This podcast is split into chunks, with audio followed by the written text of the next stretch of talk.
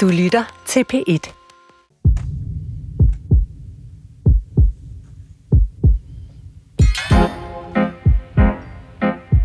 Der er hårdt brug for en sundhedsreform i Danmark, så det var længe ventet, da regeringens udspil til netop en ny sundhedsreform landede denne uge.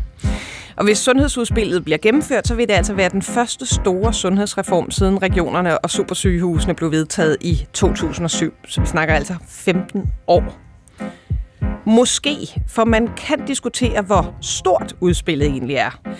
Øh, kan udspillet for eksempel løse postnummerlotteriet, hvor sundhedstilbuddet varierer gevaldigt fra kommune til kommune? Kan det sikre, at alle danskere får en egen praktiserende læge?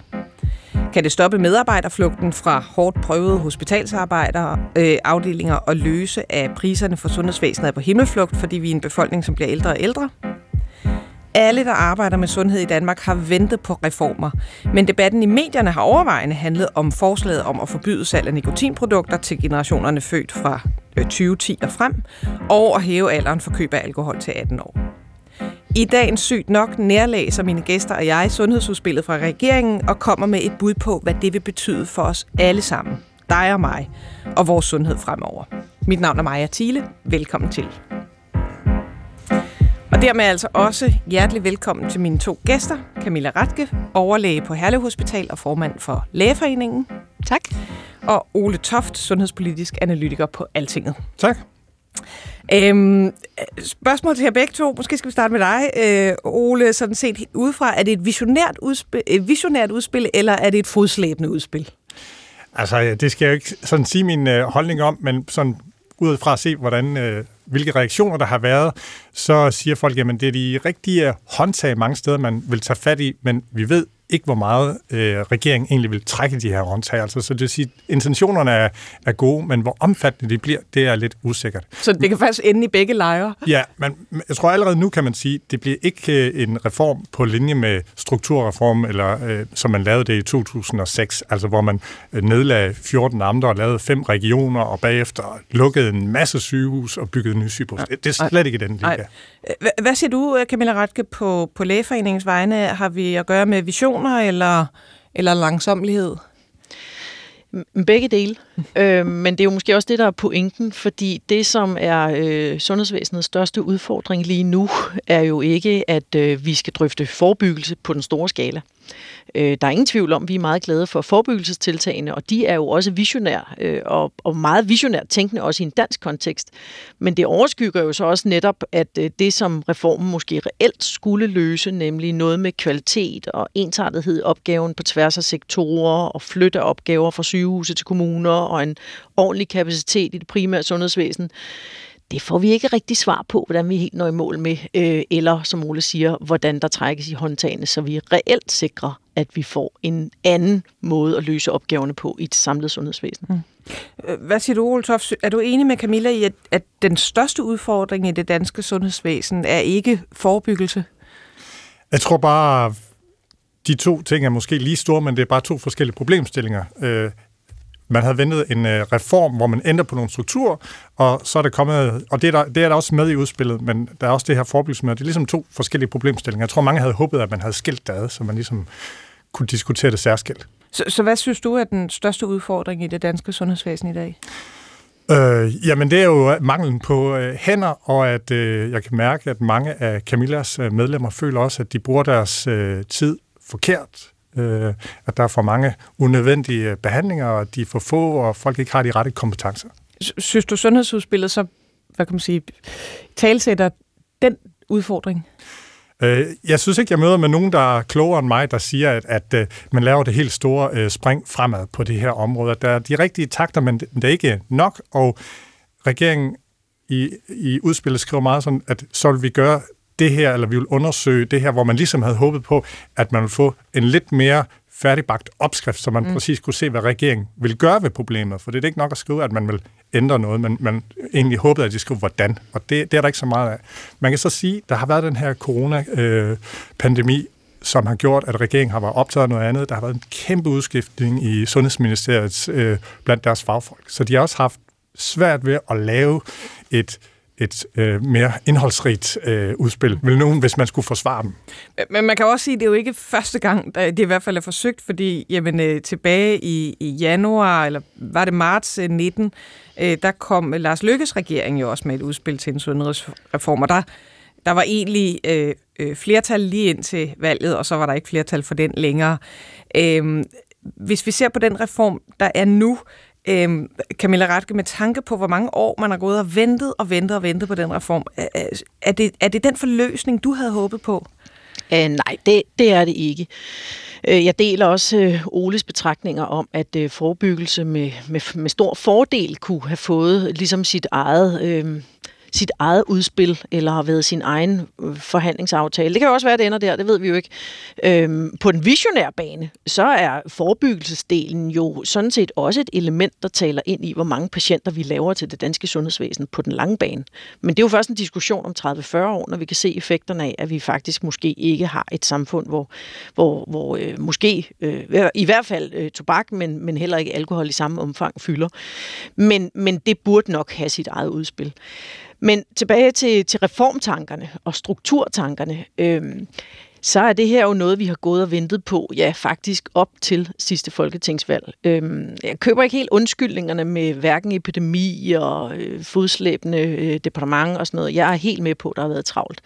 Men regeringen havde jo, øh, den forrige regering havde jo et udspil op til valget.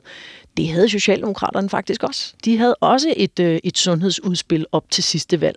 Så kan man jo mene om, om tingene, som man vil, men, men, men det er jo lang tid siden. Og, øh, og derfor kunne vi jo med fordel godt have været i gang med det her langt tidligere, især fordi, når man så læser de elementer og tanker, der er i udspillet nu, så er der jo et massivt forarbejde, der skal laves, indtil vi når hen til reelt at have ændret, hvor opgaverne laves, løftet kvaliteten i kommunerne, sikret nogle ensartede tilbud, kompetenceløftet, øh, måske en masse medarbejdere i kommunalt regi, hvis de skal kunne noget andet eller mere avanceret end i dag. Og så mangler vi jo sådan set også dem, der kan netop trykke på knappen og sige, eller forfølge tankerne og sige, hov, I gør det ikke godt nok.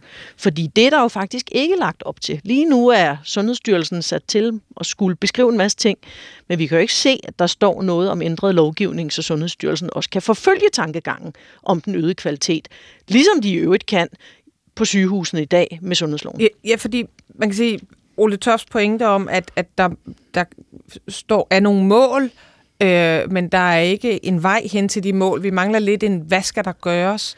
Er, er det i virkeligheden, det du siger, at det, at det, er, det er faktisk sværere end som så? Så, så hvis sundhedsudspillet var kommet for øh, halvandet to år siden, så havde man kunne bruge tiden til den forberedelse, der skulle laves? Det er jo fordi, at at lykkes reform, der var Socialdemokratiet, vi vil ikke nedlægge region, øh, regionsrådene. Men udover det, så er vi faktisk enige i rigtig meget af det. Og så havde folk den forventning, at hvis Mette Frederiksen vinder næste valg, så får vi hurtigt en reform bagefter. Vi lader være med at nedlægge øh, regionsrådene, men vi tager faktisk de andre dele, som Socialdemokratiet siger, de er enige i.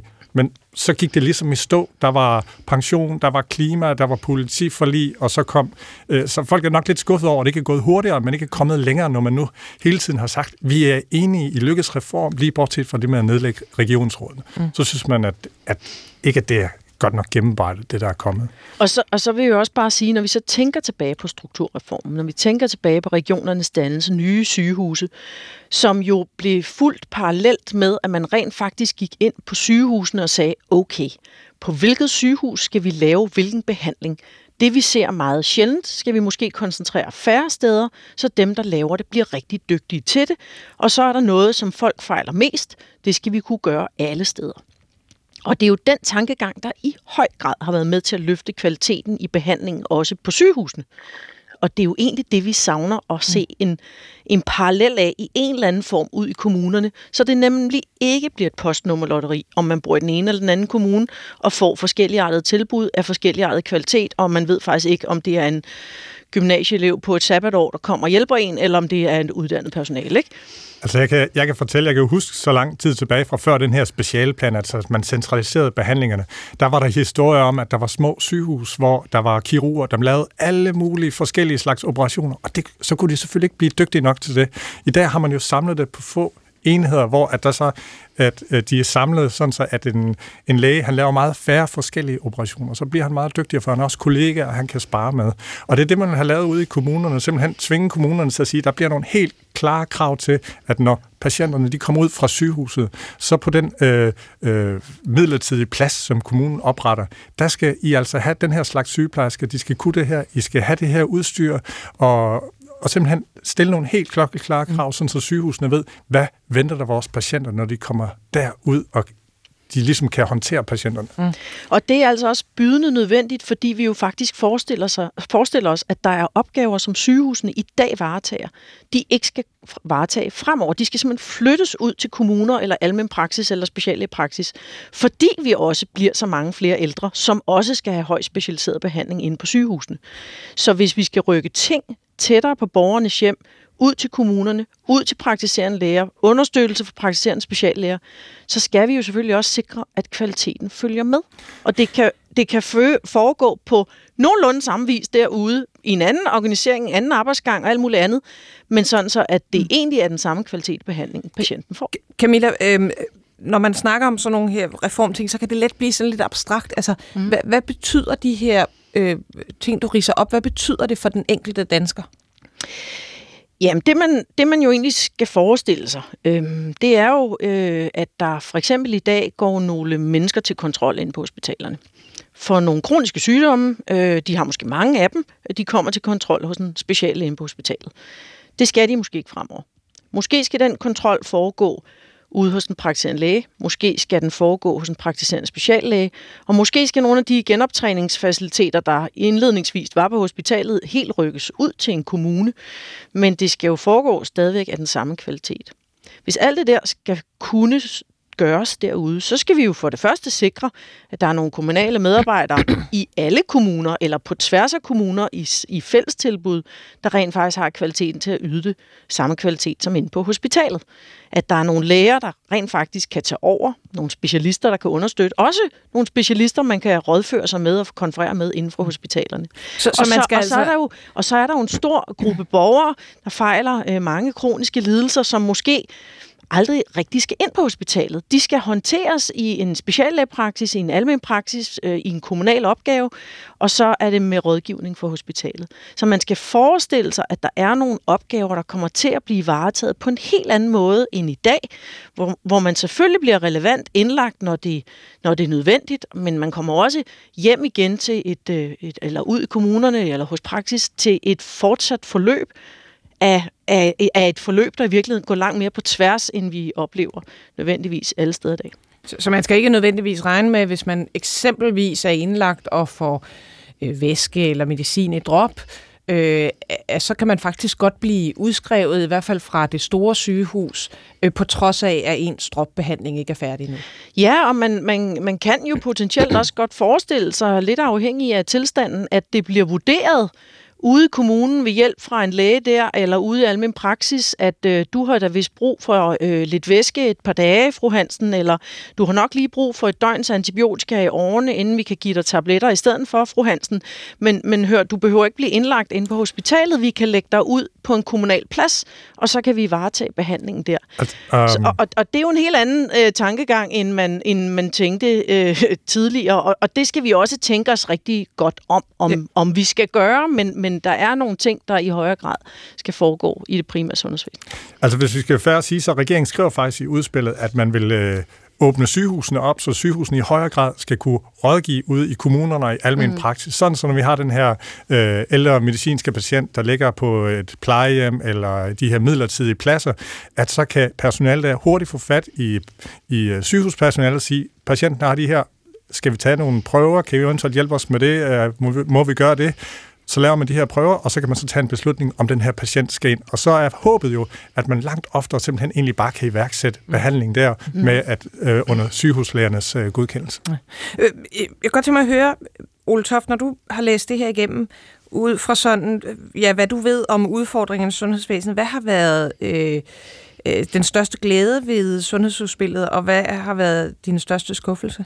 Altså, som journalist, så skal jeg ikke, øh, du ved, øh, øh, blive glad eller skuffet, men jeg kan jo se på, hvad, hvad fagfolk siger, ikke? Og, og jamen, de mener jo, det er jo rigtigt, at man får taget hånd og øh, går i gang med at forebygge på, på længere sigt. Øh, og det er også rigtigt, at man med de her øh, sundhedsklynger rundt om hvert af sygehusene, at man ligesom får forbedret samarbejde mellem øh, kommune og almen praksis og, så sy- og det enkelte sygehus. Der laver man sådan et, kan man sige, et, et samarbejdsforum, som skal være mere forpligtende, end det hidtil har været. Det tror jeg, folk er, er, er glade for. Øhm, men altså, man havde jo nok håbet, at, at, at man var kommet længere i planlægningen, mm. at, at, det, at det stod lidt mere tydeligt, mange af de her reformtiltag, hvad man præcis vil gøre, men ikke at man vil gøre. Mm. Camilla Retke, jeg kan så stille det samme spørgsmål til dig. Du, du må jo gerne have en, en holdning som, mm. som lægeforeningens formand. Ja. Øh, jamen, jeg synes jo, at, øh, at hvis man ser på, på, på udspillet her, så er, øh, er ungdommen og forebyggelsen og tanken om, øh, sygdom, vi kan forebygge, det måske i højere grad øh, aftager.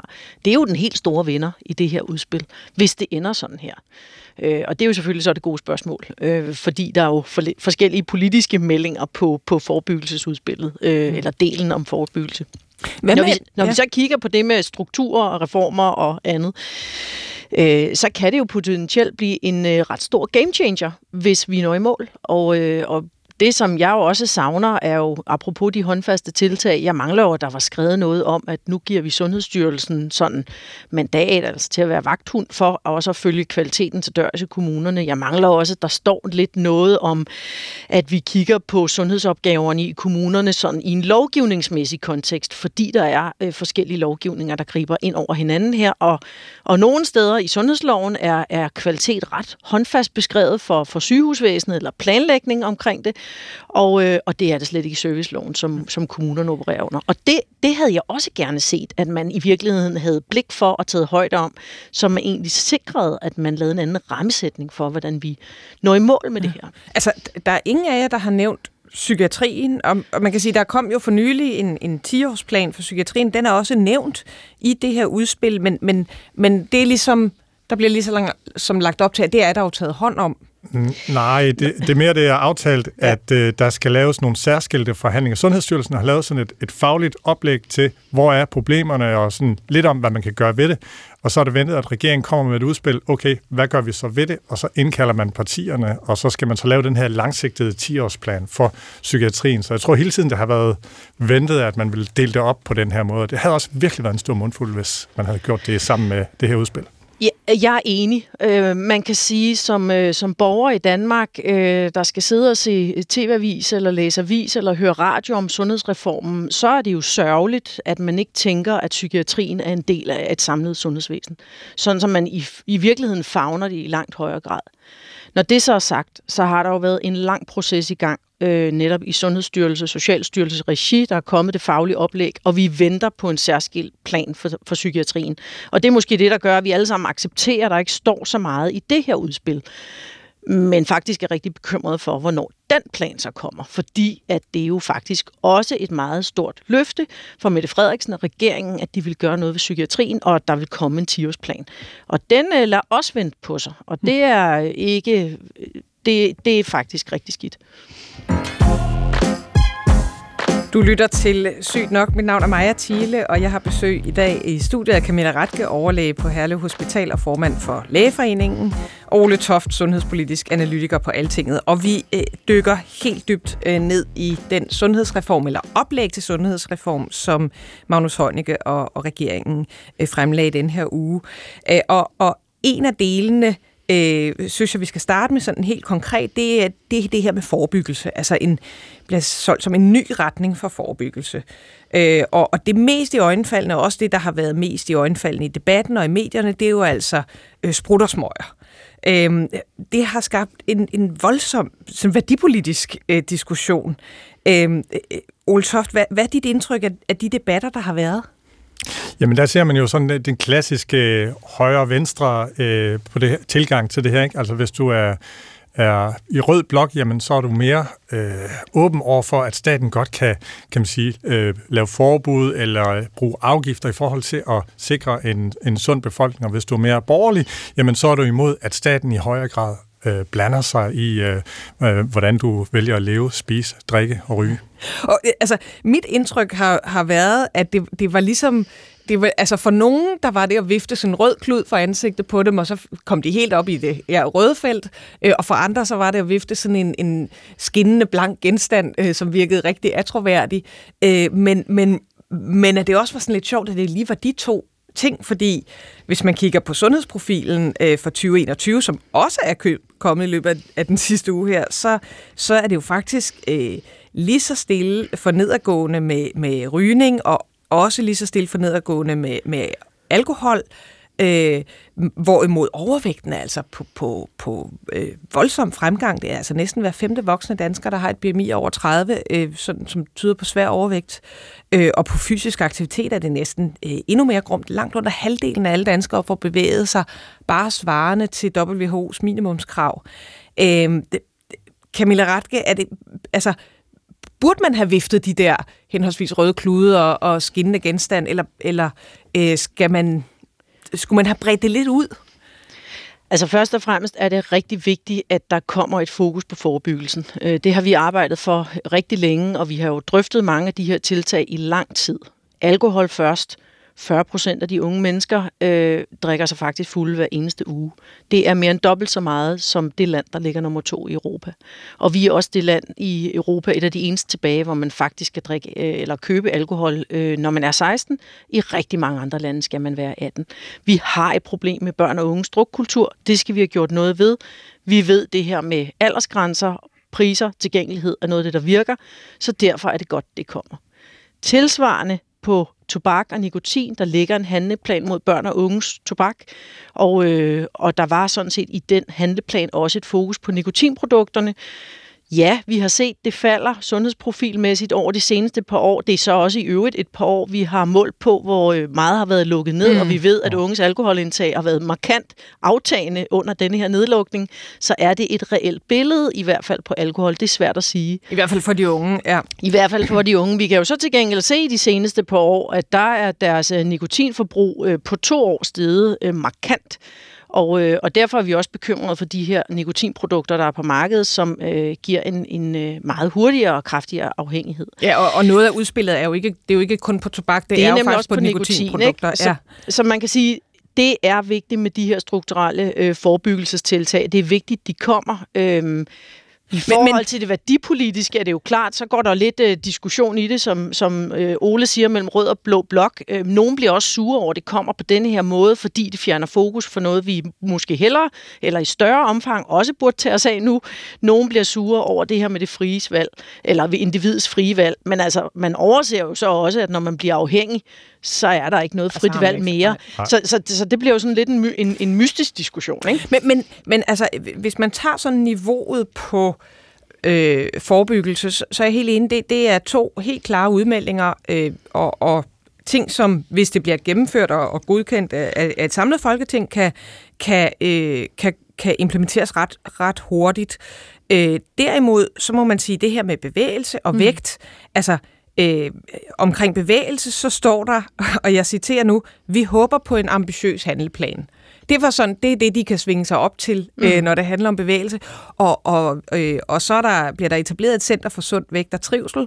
Mm. Øh, der skal man bare lige huske, at det er noget, som Novo Nordisk Fonden har bevillet øh, 100 millioner om året til, altså mm. en hel milliard over 10 år. Øh, og den danske regering spæder sig til med 10 millioner om året, så, så reelt set er det måske mere Novo Nordisk Fondens skyld end, mm. end øh, regeringens skyld. Altså mig, jeg tror jeg er helt enig, der er rigtig mange, der er skræmt over at se de her stigende øh, tal for, hvor mange der er svært øh, overvægtige. Men et af problemerne, eller der er to ting at sige til det. For det ene, det er, at i forhold til at rygning, der er der intet andet, der slår flere danskere ihjel, end måske tiden. Øh, altså, jeg tror, ud, overvægt... Øh, det lover du trods alt. overvægt og alkohol og alle de andre faktorer til sammen slår ikke øh, nikotin. Men altså, øh, og sådan en anden ting med overvægt er jo også, at det er, det er noget, der er rigtig svært sådan at gøre noget ved. Altså, hvad, hvad skal vi gøre ved det? Altså, det er jo ude med hjemme hos familierne, den måde, de spiser på, den måde, man indretter sig. Det, så det, man mangler simpelthen værktøjer. Når du spørger nogle af de her fedmeeksperter, hvad, hvordan sikrer man et vejet vægttab? så siger du, ja, det, det, det er faktisk ikke sådan Ja, og så, og så fokuserer man på børnene netop for at sige, jamen så, la, så lad os undgå, at folk bliver overvægtige, for det ved man, når man først har fået overvægt, så er det rigtig, rigtig svært at komme af med. Men, men der, var der, der var også noget for mig, øh, når jeg læser de her øh, forebyggelsesinitiativer, som siger, jamen man fokuserer ret ensidigt på de unge. Har, har, har man givet op for de midalderne? Nej, det har man ikke. Og man kan sige, hvis man skal kritisere reformen noget på, på forebyggelsesdelen, det er jo, at man så ikke hjælper folk ud af tobaksafhængighed eller øh, alkoholafhængighed. Det, det fokuserer reformen faktisk ikke særlig meget på. Men det er jo også et element i at skabe både sundere enkeltindivider og en sundere og mere arbejdsduelig måske befolkning. Men når man, når man snakker overvægt og fedme og også den lange bane, generelt den lange bane, der skal man jo have fat i i de unge. Man skal have fat i kulturen. Man skal have lavet næste generation, der er vokset op i en anden ramme af, hvordan vi tænker helbred og sundhed og forebyggelse og sygdom. Det er jo derfor, man egentlig har fat på de unge også i forhold til tobak og alkohol. Og i virkeligheden er der jo også elementer, der taler ind i, hvordan kan vi hjælpe de unge, sårbare familier. Hvordan kan vi støtte op sundhedsplejerskemæssigt, så vi giver det bedste afsæt? Den sociale ulighed i sundhed er ekstremt stor. Mm. Den starter i mors mave. Mm. Så det er også bare for at sige, det er jo her, vi skal have fat, hvis vi om 30 år skal sige, Gud, vi er faktisk lige blevet lidt sundere i den her befolkning, og det var nok det, vi gjorde for 20-30 år siden. Det er bare rigtig politisk svært, fordi at man ikke når at høste gevinsten af det, man satte i værk. Men det er det, vi skal. Og så er der jo det med med overvægt og kost og fysisk aktivitet, at, øh, at det er jo en, en, altså det her med kosten er jo, det er jo en del af vores livsopretholdelse. Vi kan godt undvære alkohol. Vi kan også godt undvære tobak. Vi kan jo ikke undvære at spise noget mad. Og så bliver det en meget øh, dyb værdipolitisk ting om, hvordan folk vælger at tilberede deres mad, eller købe deres mad, eller hvad de vælger ikke at gøre, og, og hvordan de øh, i øvrigt spiser øh, fedtholdigt versus øh, grønt og fiberigt, og alt det her. Så det er en mere delikat øh, diskussion på en anden måde. Og du kan jo ikke tvinge en, øh, en øh, du kan ikke tvinge Mohammed til bjerget, eller omvendt. Altså, hvis folk ikke vil røre sig, så vil de ikke røre sig, men vi kan jo prøve at indrette deres omgivelser, så det inviterer til at røre sig. Mm. Mm boligområder med mere grønne øh, stier og alt muligt andet, så folk har lyst til at komme ud og gå ture og alt det der. Ikke? Hele der har været fremme omkring så, folkesundhedslov, som ligesom yes, skulle, skulle omfatte det er bare så den måde, vi... at måle på. Ja, ja. Vi kan jo ikke måle på om x antal år, at det var det, der gjorde det, og det er også det, der gør tiltagene svære. Hvad siger du, Ole Toft? Altså, når man taler ideologi, så bliver det øh, ofte fra de borgerlige side, jamen altså, det er jo folks frie valg, og man skal vise øh, personlige ansvar. Vi skal ikke diktere, hvad folk de spiser, men der er det jo sådan lidt sjovt at se, at jeg tror ikke, der er nogen forældre, der vælger at sige, du hvad, jeg vil gerne øh, give mine børn mad, så de bliver øh, svært overvægtige. Og der kan vi jo bare se, at der er en stor social ulighed, så øh, der er flest børn, øh, altså blandt de svært overvægtige børn, der er det mange, der har forældre, som har en, en mm. øh, lav uddannelse, en lav indkomst. Så der men, er men det bliver jo faktisk ikke i tale sat i det her udsend. Der, der, når man kigger på ulighed, så bliver der nævnt ulighed i kræft og, og en indsats for sårbare familier i, i sundhedsplejen. Men der bliver jo ikke specifikt nævnt, jamen eksempelvis, at tobak jo er den enkeltstående største årsag til også den ulighed i, i, i leve, øh, middellevetid, som, som, øh, som ses. Nej, man kan sige, de sætter jo, det er jo der, de sætter, sætter hårdest ind, kan man sige. Og vi kan også, nu, nu har vi problematiseret, at, at de har puttet de her to forebyggelsestiltag ind i et reformudspil. Men havde de nu ikke gjort det, så var der også måske nogen, der har sagt, eller jeg har sagt, det er jo mærkeligt, når regeringen slår sig op på at vil bekæmpe den sociale ulighed, så har de ikke noget i deres udspil, der ligesom skal forhindre det. Nu har de så puttet det i, og så er der også nogen, der brokker sig over det, ikke? hvad, tror Nej, I? men, men man kunne jo godt, fordi det er jeg sådan set enig i, fordi alkohol og, og tobak har også den her sociale ulighedsslagside. Men, men når vi nu har en minister, som faktisk også har tidligt i sin øh, ministerperiode har slået sig op på, at han vil gøre noget ved ulighed, så kunne man godt have givet øh, det her reformudspil et, et langt tungere social ulighedspræg øhm, eller i hvert fald i tale sat det langt mere ind i reformudspillet, mm. end man gør her. Fordi der er jo elementer, der skal gøre op med ulighed, men det er sådan lidt, lidt plukagtige elementer, og vi har jo faktisk fra Sundhedsstyrelsen for halvandet år siden fået en ret stor rapport om, om uh, ulighed i sundhed, og derfor var der jo også en tredje sten at stå på, hvis man faktisk ville visionært også gå i, i, i en retning der. Mm. Hvis vi bare lige øh, her til sidst øh, jeg kunne godt tænke mig at høre, hvad tror I om de her to forslag med, med tobak og alkohol? Bliver det til noget? Altså den med tobak ser det rigtig svært ud, fordi øh, radikale, som jo er en del af regeringsparlamentariske grundlag, de har udtrykt sig meget skeptisk øh, over for det, og så tegner der sig jo ikke rigtig et øh, flertal. Men også ret sjovt, fordi radikale slår sig op som det helt store forebyggelsesparti, så det er virkelig ironisk, hvis det bliver det forebyggelsespartiet, der faktisk skyder et, et øh, historisk forebyggelsestiltag ned. Tror du, det er, og jeg ved godt, det bliver rent øh, gætteri, men tror du, det er regeringens måde at ligesom sige, okay, vi, vi starter med at sætte barnen vildt højt, og så kan det være, at vi kan få eksempelvis en betydelig øh, øgning på, på prisen på tobak øh, ind øh, igennem Folketinget? Altså, det er jo set gennem historien, at, at man har gjort det på, på den måde, ikke? Men altså, ja, jeg ved det ikke. Øh, øh, altså, øh, Mette Frederiksen er jo en stor øh, fan af øh, den neozelandske kvindelige premierminister, som øh, jo har været spillet ud med det her tidligere på året, hvor man er ved at, at, at få det godkendt. Hvad siger du, øh, Camilla Ratke? Altså i forhold til alkohol, der tror jeg på, at 18-årsgrænsen kommer. Øhm, den, den synes jeg efterhånden har, har manifesteret sig meget tungt, og jeg synes også, at den manifesterer sig meget tungt i befolkningen. I diverse øh, målinger, der laves, der er befolkningen jo fuld øh, opbakende på tværs af partiskæld. Så den kommer. Så øh, håber jeg egentlig, at øh, det her med den nikotinfri generation øh, er noget, man godt kan nå til enighed om.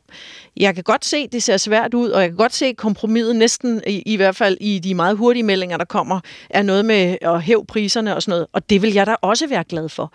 Men jeg synes, det bliver en lidt mystisk diskussion, om at vi kan implementere det og holde det, når vi snakker 30 år frem, og, og ham, der er 57 versus ham, der er 58, må ikke købe det, og ham, der er 58, må godt købe det.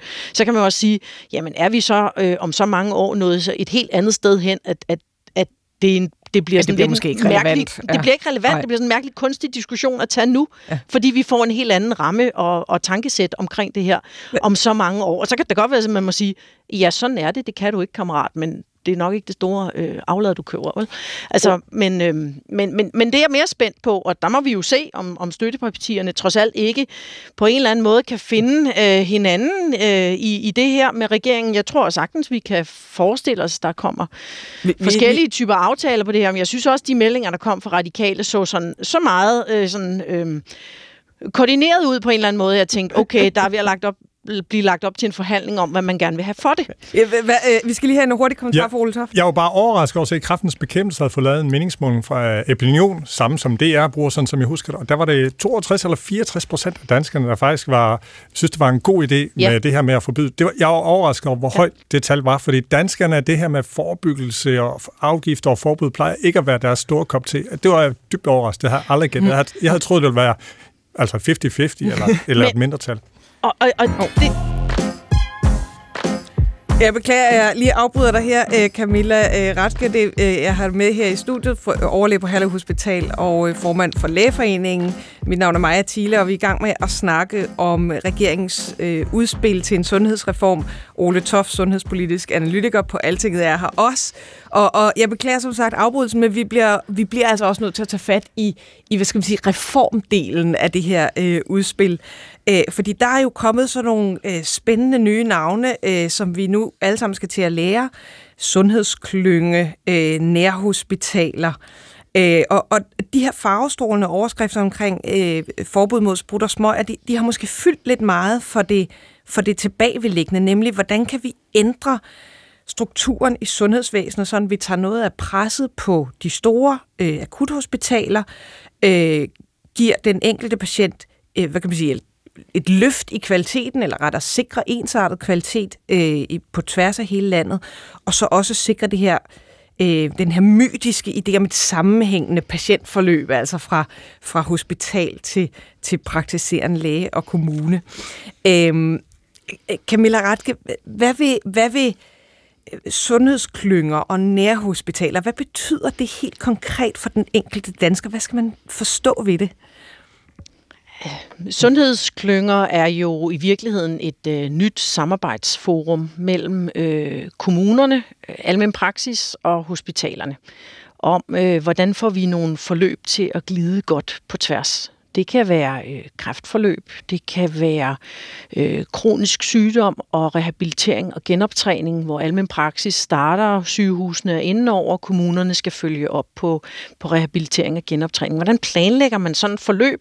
Hvordan skal vi øh, gribe og gøre og samarbejde omkring det, så borgeren oplever, at det er et forløb, og at det ikke er sådan en, øh, en, et hak af mellem instanser undervejs. Så man ikke oplever at blive tabt øh, mellem ja, to stole Ja, som nok ikke oplever at blive tabt tabt, men sådan, så man ligesom også tænker forløbet fra A til B, sådan så praksis ikke tænker sit forløb fra, fra, fra sit A til B, og så tænker sygehuset sit forløb fra A til B, og så kommer kommunen på fra sit A til B bagefter. Altså, det skal mm. ligesom prøve at tænkes hele vejen igennem, og det er det, som man jo i sundhedsklyngerne rigtig gerne øh, skulle tage fat i, fordi der er nogle af de her forløb, der, der i den grad øh, har brug for alle, øh, øh, næsten i, i, i meget varierende, men ensartet grad. Og det øh, kræver jo så også, at vi har nogle data, der øh, fra alle steder kan understøtte, hvordan går det så? Og det er jo så også et element, der er meget vigtigt i sundhedsklyngetanken. Det er jo sådan set, at, at vi har lidt at kigge på. Hvordan går det så med kvaliteten? Hvordan altså, går vi det rent faktisk kan følge, om, kan følge, om det bliver, om bliver det, til noget. Yes, og når vi er i mål med det her, hvordan oplever også patienterne øh, i sidste instans? Ikke? Men også mm. sådan lidt mere hvor mange har så brug for så så meget genoptræning, eller hvordan går det med funktionsniveauet, hvor meget når de op på, og når de er tilbage i beskæftigelse, og, eller hvad det nu kan være. Ikke? Ja. Altså, der er jo mange parametre, man kan måle på sådan et forløb. Det er ikke bare, om øh, man inde på hospitalet fik opereret rigtigt, eller puttet en rigtig pille i munden, men også, hvordan gik det så bagefter. Øhm, så så, så der, er, der er potentiale i det her, men jeg synes også, når jeg ser både øh, klyngeudspillet i sig selv, og det er jo skrevet lidt ind i reformudspillet her også, så øh, mangler jeg også at se, at der øh, er nogle penge, de så rent faktisk kan putte øh, i, i substansen. Altså, hvis der skal laves nogle forløb på tværs, der skal tænkes noget anderledes på tværs, og nye initiativer, så er der måske også behov for nogle midler til at kunne noget. Ole Toft? Ja, øh, og det er jeg sådan set øh, enig i, men jeg tror også, der er lagt lidt op til, at nu får man lavet det her samarbejde mellem øh, akutsygehuset og så den, de praktiserende læger, der bor rundt om, og så kommunerne, hvor man så tættere simpelthen aftaler, vi siger, ved du hvad, vi har et problem med de her patienter, når de brækker deres hofte, og de så bliver udskrevet til kommunen. Hvorfor er det, at vi i vores kommune klarer det dårligere end de andre? Og så går man simpelthen de måske 20 sidste forløb i gang, øh, igennem og kigger på, okay, hvor, hvad var det egentlig, der gik galt? Hvorfor var det, at vedkommende blev øh, genindlagt? Og så er det der, man ligesom skal prøve at tale sig til at blive dygtigere. Så på sigt, kan jeg forstå på regeringen, jamen så vil man begynde at sige, jamen ved du hvad, nu får I øh, nogle fælles penge. Altså, det har været den, store ting, det her med, at kommuner og regioner får nogle fælles budgetter på nogle enkelte områder, sådan så man ikke skal tænke i kasser, du ved, er det vores penge eller jeres penge, så er det fælles penge. På den måde ligesom at bryde den her silo-opdeling. Mm. Ja, fordi det, det oplever, nu, jeg arbejder jo øh, til daglig som læge, og vi oplever jo ofte, at jamen, hvis man udskriver øh, patienter, som har ind, været indlagt gennem længere tid, og eksempelvis har behov for genoptræning, hvis man udskriver dem til en kommune, øh, mm. så går det øh, super glat, og de får et, et fantastisk godt genoptræningstilbud, og en anden kommune inden for samme region, øh, så er der bare slet ikke det samme tilbud. Nej. Og det er det, Camilla flere gange har, har talt om, at folk kommer faktisk fra hele verden for at kigge på, hvordan vi har specialiseret, og Sundhedsstyrelsen har fået de her befolkninger til at ligesom kunne diktere præcis, hvordan de skal gøre det på sygehusene, og hvad der skal være til rådighed. Og der er jo Lægeforeningen blandt andet, og flere andre, der håber, at Sundhedsstyrelsen øh, får samme befolkning over kommunerne. Men der er det store problem.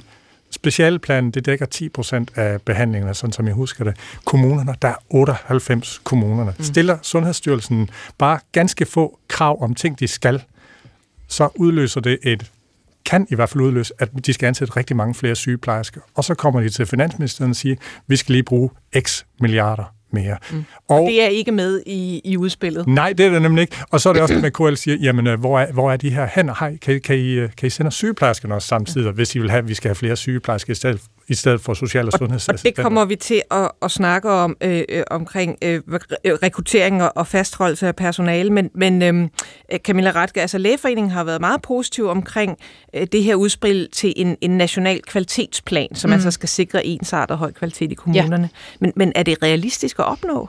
Ja, det synes jeg, det er. Men, men det er jo ikke realistisk fra den ene dag til anden at tro, at alle sundhedsopgaver i kommunerne øh, lige kan rammes ind i sådan en kvalitetsplan. Så vi er jo nødt til at starte et sted. Og jeg ser jo sådan set også, at det fokus, der er i reformen her, øh, det handler om om akutpladser. Øh, det handler om akutområdet i, i kommunerne. Øh, det er også det, der øh, har mange navne. Øh, aflastningspladser, midlertidige pladser, akutpladser, det hedder mange ting. Men, men det er jo der, man vil starte. Og det er måske også øh, helt legitimt, det helt rigtige sted at starte. Selvfølgelig kan man stille nogle krav til standarden og kvaliteten. Altså vi stiller, vi stiller krav til standard og kvalitet i behandlingen på sygehuset, fordi vi flytter ud i kommunen, så burde vi ikke være fuldstændig ligeglade. Ja, det kommer til at koste nogle penge. Det kommer potentielt også til at koste flere hænder, eller også kommer det til at koste kompetenceudvikling af de hænder, der er der. Så det her er også noget, der kommer til at tage tid at nå i mål med. Men hvis vi bare siger, Nå, ærgerligt, ærgerligt. Vi har jo ikke kapacitet inde på sygehusene, fordi nu bliver vi så, så mange flere og øh, aldrende befolkning og mere specialiseret behandling. Så nu rykker vi bare det hele ud, og så, øh, så tænker vi jo ikke over kvaliteten.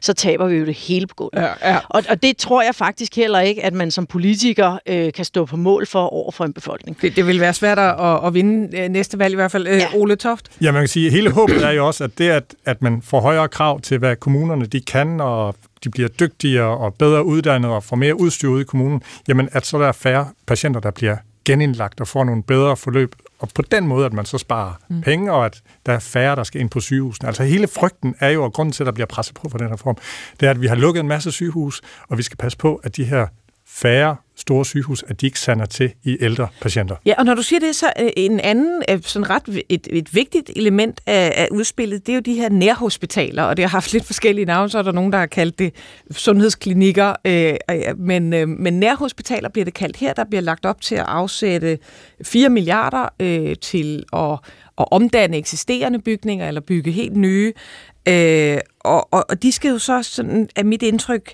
ta- være lidt den der bufferkapacitet?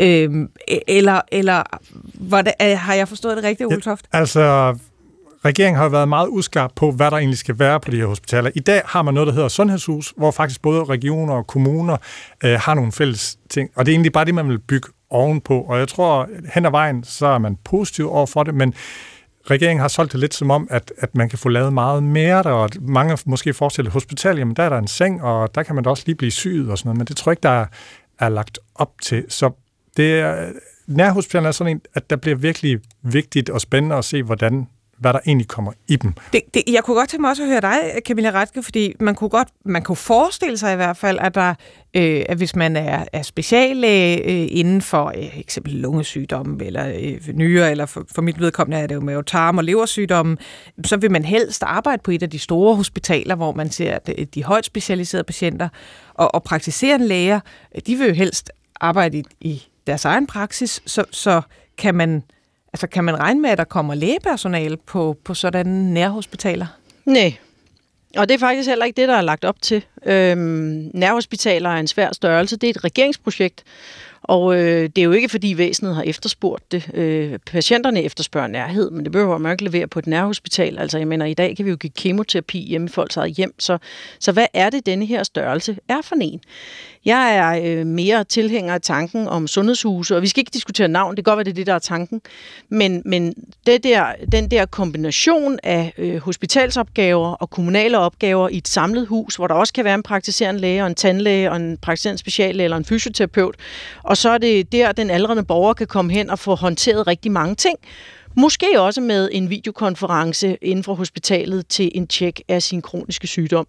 Det øh, tror jeg er vejen frem. Men et nærhospital som sådan en fragmenteret del af et stort hospital, som i øvrigt skal tænkes ind i en sundhedsklyngetankegang, og der er også noget, der hedder de praktiserende læger, og der er også noget, der hedder kommunale sundhedshuse, så bliver det svært. Og så bliver det bare øh, et, en, en svær brik, der kan skabe endnu mere øh, overgang, end vi har i forvejen.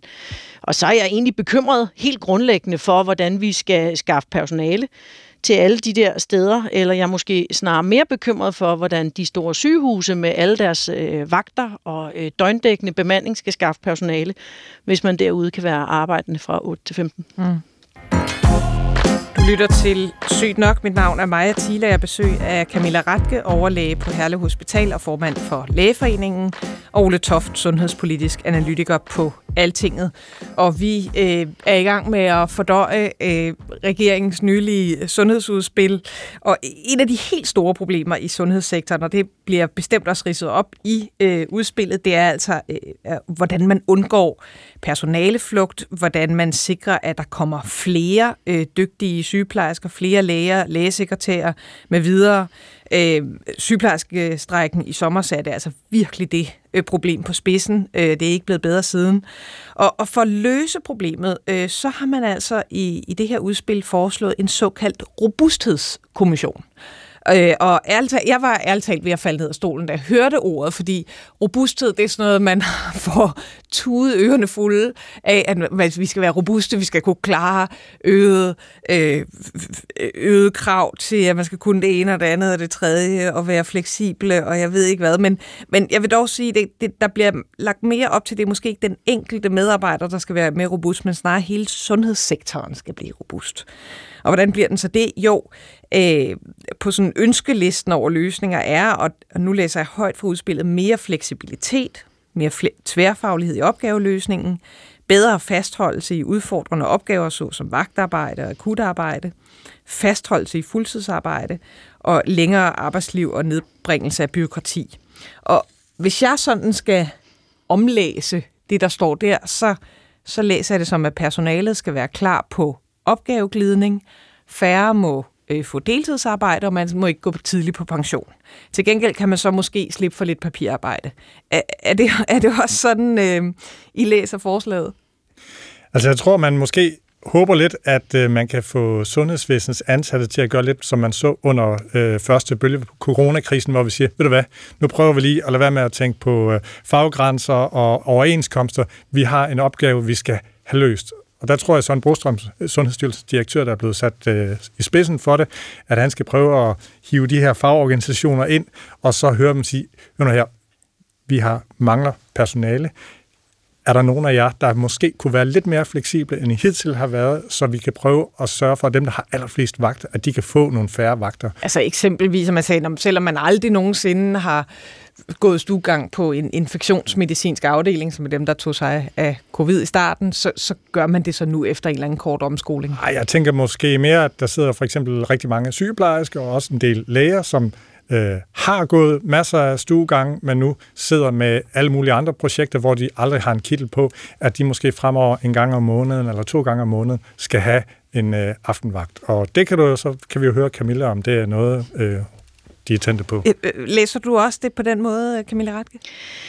Altså, jeg synes, øh, det er lidt øh, sjovt at læse det her, fordi jeg har hørt om det anderledes, øh, når jeg har hørt om det, inden det kom.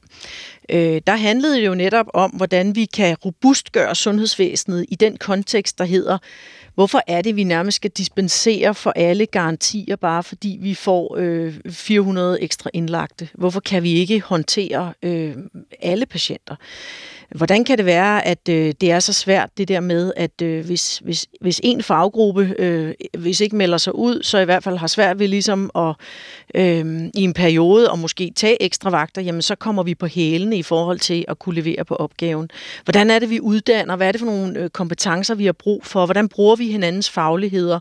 Vi sidder lige nu og kigger på revision af den lægelige videreuddannelse. Der snakker vi bredde mere end, end højt specialisering. Hvordan sikrer vi også bredde i lægeopgaven? Hvad er også fleksibilitet fleksibiliteten øh, mellem faggrupper, mellem opgaver, for lægers vedkommende, mellem specialer, omskoling til andre specialer. Så, så Camilla... og, og, og, og når, man, når man hører de tanker, så handler det jo om, hvordan kan vi i de kommende 20 år, hvor vi får øh, så mange flere ældre, og vi faktisk ikke får øh, flere hænder, der følger med til at håndtere opgaverne.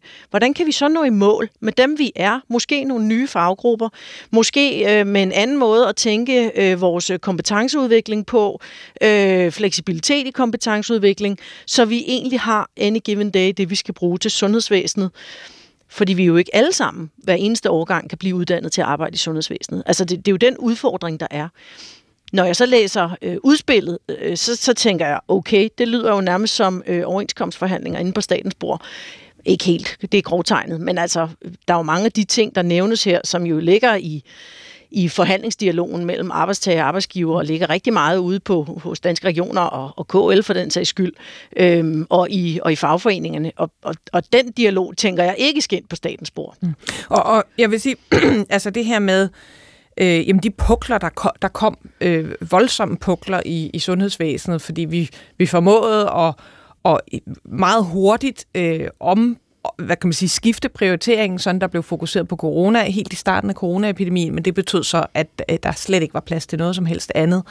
Øh, og det samme skete under sygeplejerskekonflikten. Mm. Der opbyggede sig en meget hurtig en, en pukkel af jamen, mm. blandt andet operationer og ambulante besøg osv., som, som stadigvæk ikke er, er, er væk, og mm. det er mm. faktisk skrevet ind i den her nye øh, sundhedsreform, at, at nu skal vi væk med den pukkel, så det er vel Oltoft rigtigt, hvad Camilla Ratke siger, at som sådan har vi jo ikke et sundhedsvæsen, som har en bufferkapacitet, når der, når der skal øh, øh, en pandemi eller en, en, øh, en strække til for at, at vælte det hele i halve og hele år? Nej, men altså inden den her pandemi, der brystede vi os faktisk af, at vi havde et super effektivt sygehussystem, og mange kiggede blandt andet med stor frygt på Tyskland, som har alt for mange sygehuse, og ikke er effektive øh, nok, men de havde så den her fordel, da der så kom en pandemi, jamen så havde de uh, sengene og, og personalet, og der er det helt store spørgsmål, hvor meget ekstra kapacitet, elastik skal vi have i vores kapacitet til at håndtere en pandemi? Altså det er jo også dyrt, kan man sige, ikke? Øh, og der jo, er jo ikke sikkert, at vi altså, har fundet den rette balance. Jeg, jeg vil bare sige, jeg taler ikke for, at vi skal have bufferkapacitet, der bare står uudnyttet. Men hvordan kan vi tænke bufferkapacitet ind i vores kompetencer.